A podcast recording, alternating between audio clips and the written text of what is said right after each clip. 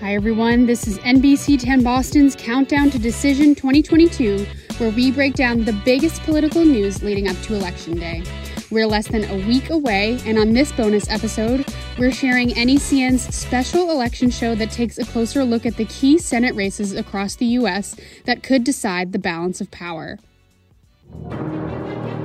Right now, Decision 2022, the fight for power in Washington. It's going to be really cr- close on election night and perhaps beyond. The nation gears up for an election that could shake up power in Washington. I'm nervous, but excited. Why scary? I heard that before.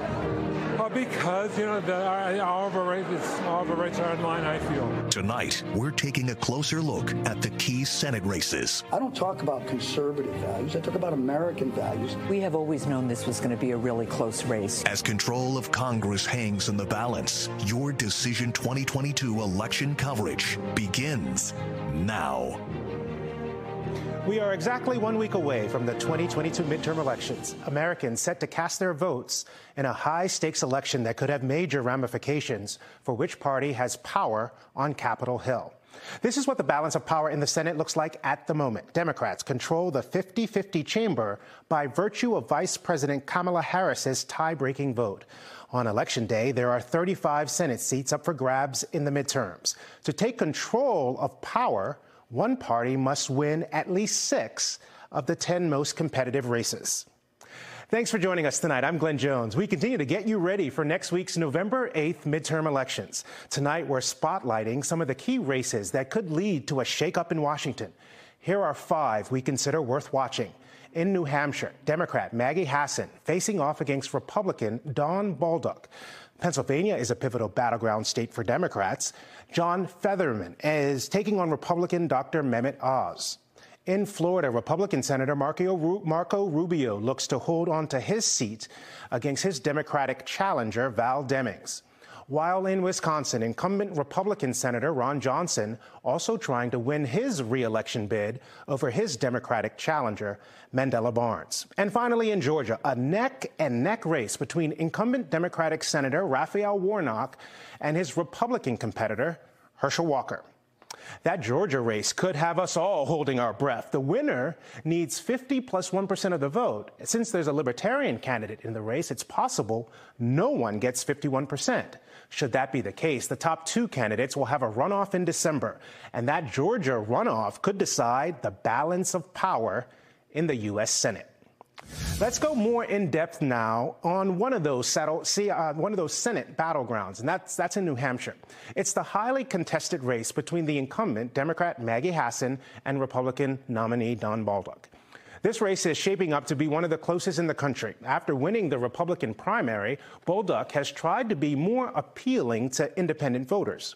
Just yesterday, former President Donald Trump endorsed Bolduc on his social media platform Truth Social while also rebuking him for flip flopping his views on the 2020 election. Here is what one New Hampshire political analyst had to say about the endorsement. And I'm not sure that a Trump endorsement is going to move the needle among undecided independent voters. But recent polling does show Hassan's lead shrinking. She says she is mainly working to remind voters of her record of results since taking office.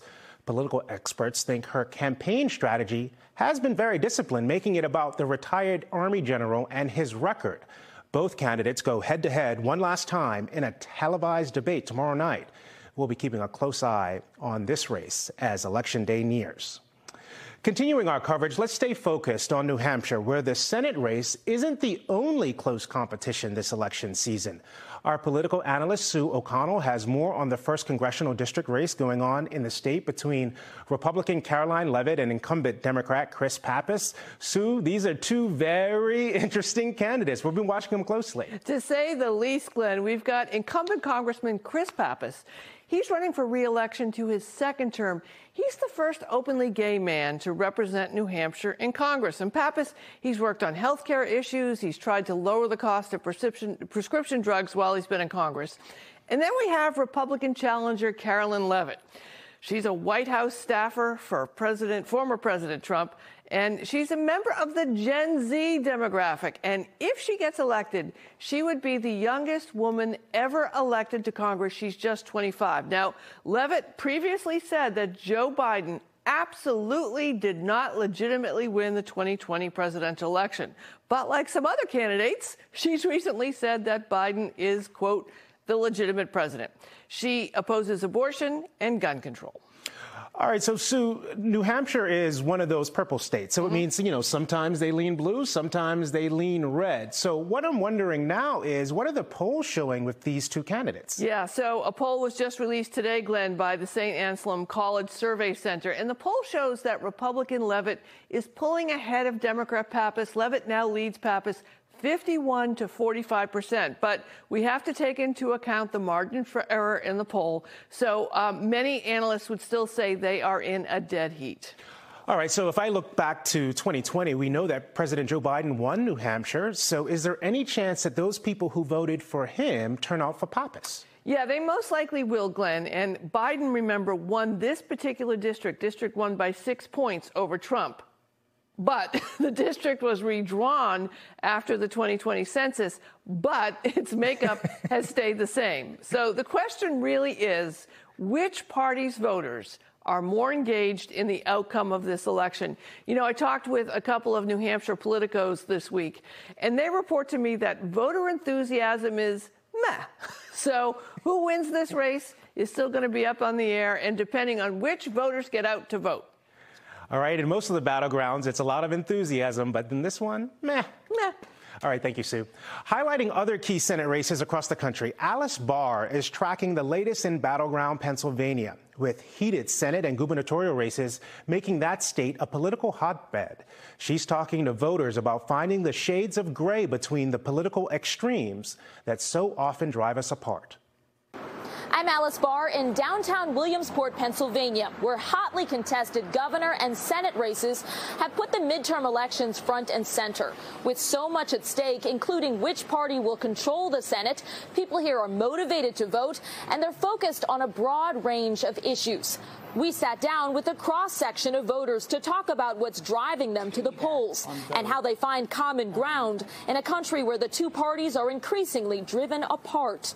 I think one of the benefits to us living in this small community too is there is some kind of synergy that gets developed between people who have these disparate viewpoints, where you can actually come to creative solutions that you probably wouldn't get to if everybody is on the same page and thinking exactly the same way. I feel as though if people all thought the same, or if they all had the same political party ideations, the war would be very boring. So if one party wins the election, we can't think, oh, everything's over, we're done for. That's not true. We have to think there's a bigger picture out there. The biggest theme here in a community of this size, these voters say it's really impossible to avoid interacting with people with different political views. And as that reality draws them together, they want more politicians to stop pushing them apart by boxing voters into extreme choices. In Williamsport, Pennsylvania, Alice Barr, NBC News. Okay, let's go from Pennsylvania to Florida now, where incumbent Republican Senator Marco Rubio is seeking a third term in office, but he'll have to fight off Democratic challenger Val Demings to keep his seat. Our Monica Medea joins us in studio to break this race down in one of the largest swing states in the U.S. Glenn, Republican Florida Senator Marco Rubio is seeking reelection, but Congresswoman Val Demings is hoping she will represent the Sunshine State as a Democratic senator. Polling has shown the incumbent Rubio as having the lead over the former Orlando Police Chief Demings. The two faced off in a debate a couple of weeks ago. The issues that generated buzz, their responses on immigration and abortion, which Rubio describes himself as pro-life and co-sponsored a bill to ban abortion after 15 weeks. The extremist on abortion in this campaign is Congresswoman Demings. She supports no restrictions, no limitations of any kind. No, I don't think it's okay for you to make decisions for women and girls. As a senator, I support a woman's right to choose up to the time of viability. The topic of guns also generated passion from both sides when they were asked if they would support a federal ban on the sale of assault weapons to people under 21. Rubio said the law won't stop mass shootings. It acknowledged the red flag law he supported. Demings responded a bit angrily by saying that Rubio failed the families of shooting victims. On the issue of the economy, Rubio, who was first elected to the Senate in 2010, blamed Democrats for inflation. Demings accused Rubio of lying about her record in Congress during the debate. This race just one of several that could prove pivotal for the control of the U.S. Senate. Glenn, back to you. Okay, Monica, thank you. As those critical races tighten up, the campaigns are pulling out all the stops. On the Democratic side, President Biden was in Florida today, where while former President Obama was in Nevada. On the Republican side, Donald Trump Jr. has also made stops in Nevada, and former Vice President Mike Pence was in Georgia. And in a twist in Ohio's critical Senate race, Republican Congresswoman Liz Cheney, who's an outspoken critic of former President Trump, today endorsed Democrat Tim Ryan in that race over the Trump backed candidate, Republican J.D. Vance. Liz Cheney is, of course, the vice chair of the January 6th committee. So, do the midterms really matter? Of course, the answer is yes, but the why may surprise you. Up next, we're taking a deeper dive into that question. Your NECN election special continues just ahead. Stay with us.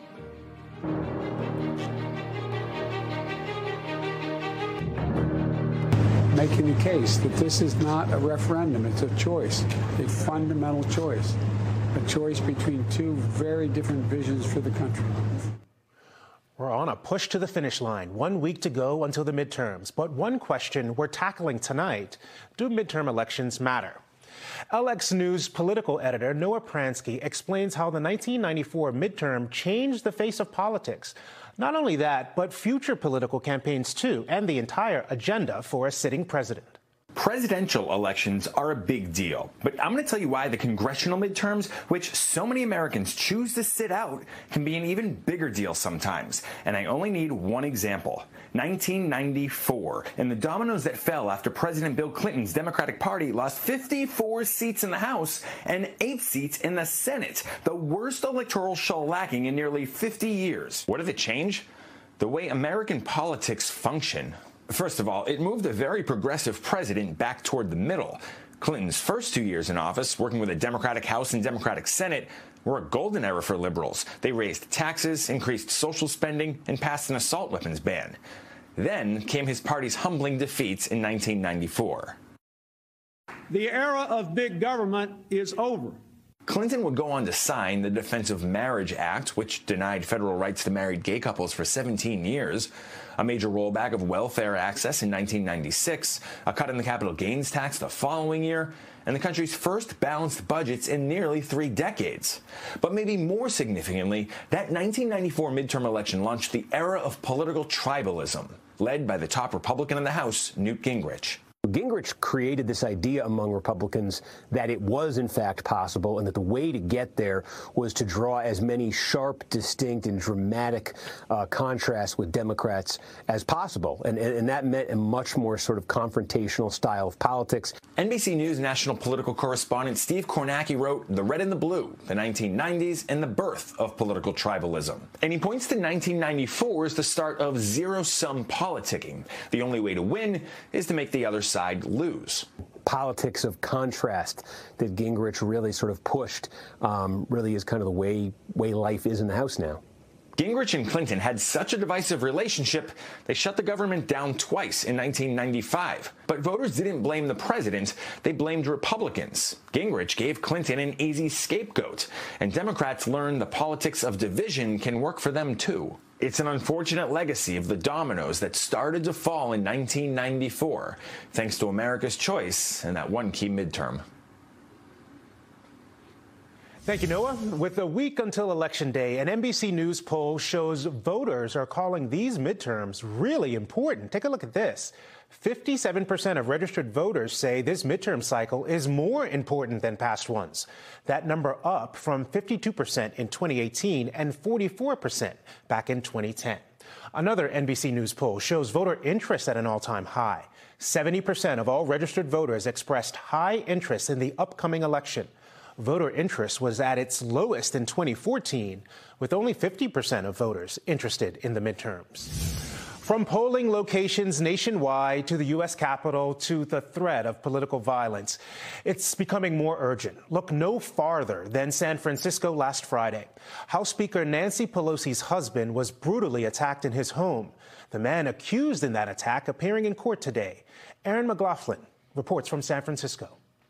Well, it was a short hearing at the San Francisco Superior Court lasting less than 15 minutes. 42 year old suspect David DePape appearing, entering a not guilty plea, saying one word, the word yes, when asked by a judge if he understood. He's being represented by a public defender who acknowledged during today's proceedings that he had yet to read the discovery in this case. He, uh, David DePape appeared with his arm in a sling, wearing an orange jumpsuit and a mask. Cameras were not allowed inside the courtroom today. However, a sketch artist providing sketches. There was supposed to be also a Zoom link for the family of Nancy Pelosi and Paul Pelosi, the victim, to appear. And yet that Zoom link did not work. Therefore, the family was not privy to today's proceedings. No bail has been set. The next hearing is expected for November 4th. Erin McLaughlin, NBC News, San Francisco. Okay, Erin, Now the FBI and Homeland Security are warning voters about threats surrounding the upcoming election. They say those threats have increased due to extremist groups. In fact, annual case numbers more than doubled from five years ago. And across the country, election workers are targets.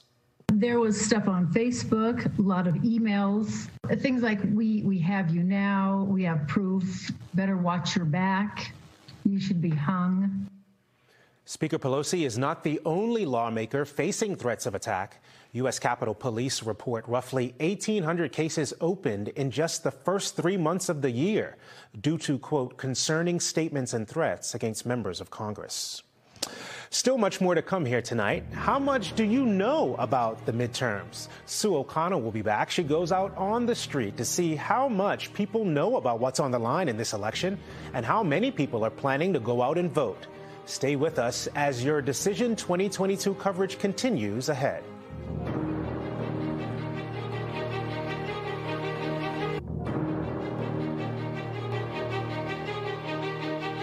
Thanks for staying with us here on NECN, preparing you for next week's election. We're joined once again by our political analyst, Sue O'Connell. And Sue, I love when you go out, you Ah. pound the pavement, and you talk to voters. What are they saying about this upcoming midterm? Well, you know, Glenn, what I learn every single time I go out is we call them the midterms, right? And they're like, what the heck are you talking about, right? And I'll say, are you going to go vote? And they go, yes, I'm going to vote. But what are these midterms you talk about? So I hit the streets. Let's take a look at what some Bostonians and some tourists had to say. Are you guys voting in the midterm elections? Here we go. Of course. I mean, it's you know a couple weeks away. Gotta gotta do our civic duty. Yeah. How about you? Uh, I got to do my research. I will be voting. Are you looking at any national races? They're interesting, but you know, as a Massachusetts local, you know, you can gotta focus on where you are first. I, I agree everything that he said. Are you guys voting in the midterm elections? We're actually from Portland, Oregon, though. we are voting. We, are, definitely voting. I sent I sent in my ballot. We have mail-in voting over in Oregon. Any other states races that you're looking at? Any other Senate races that you're paying attention to? Yeah, Florida, probably Georgia would be another one. hmm Those swing states. Do you know what the split in the Senate is? Uh, nationally, Republicans and Democrats? It's 50 50, right? With Kamala Harris as the, the deciding vote. What's going to happen? Do you think the, the Democrats are going to hang on to the Senate and the House, or what? I think the Democrats will probably hang on to the Senate. They're going to probably lose the House. Are you voting in the midterm elections? Uh, yeah, I think so. Haven't thought too much about it. Do you know what's on the line for the Democrats and the Republicans in the midterm elections nationally? Not overly, no. Okay, you looking at any national races in other states or cities? Nope. Are you guys voting in the midterm elections? No. No. Are you voting in the midterm elections? Decided yet. You, but you will be. I don't know. Hey, are you voting in the midterm elections this year? Uh, probably not. How come? I'm a New Hampshire resident. Well, it's a national election. Oh, um, then I guess, yeah, probably. Do you know what the balance of power is in the Senate right now? I don't. Do you know what's on the line for the midterms this year? I don't. Anybody voting in the midterm elections? Good stuff. So, a variety, Glenn, of folks who have no idea what I'm talking about, even though they say they're definitely going to vote, um, and haven't looked at who the candidates are yet. You know, in that New Hampshire race, there have been so many ads on television. I'm surprised that voter didn't know this was going on in his state. Right. And what we spoke about earlier when I said the reaction to the District 1 race is a little meh, right?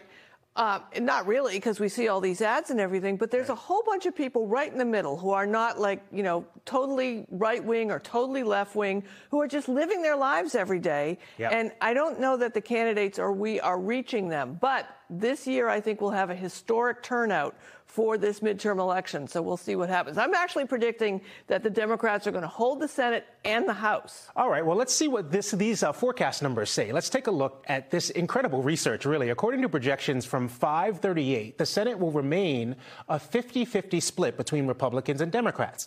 This model simulates the election 40,000 times to see which party wins the Senate most often.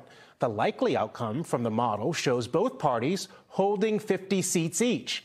Again, if that's the case, Democrats will control the Senate by virtue of Vice President Kamala Harris having the deciding vote. Same deal here. Like, take a look at this one. This model shows which party wins the House most often. And you can see it right on your screen that the GOP is favored to win back control of the House based on the outcomes of this 538 forecast. So this really comes down to the Senate. And we talked about five battleground Mm-hmm. states today Florida, Georgia, Wisconsin, New Hampshire, and Pennsylvania. Yep. But there's still Nevada and Arizona. And Ohio. And Ohio. Right. So there's a lot going on. And, and what's interesting about these races is although the Senate represents all your interests on the mm-hmm. federal government, right?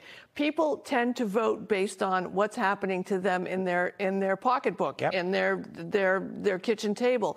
These big issues like abortion and the war in Ukraine, which is what the Senate works on, don't tend to make it into the campaign. So it's an interesting split, and that's why I think sometimes people have a hard time wrapping their brain around what it is they're actually voting on.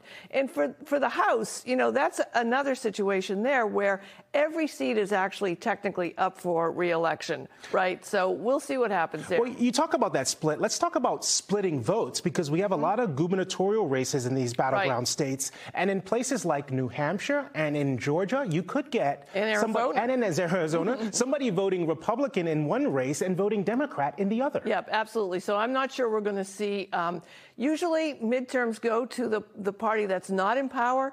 That we're even talking that the Democrats are in the hunt makes this an incredibly difficult year to predict. So that's why it's exciting. And it also seems so unlikely that on election night we'll know the results We of the balance not. of power. We could have this runoff in Georgia in December, so it could be at least that long.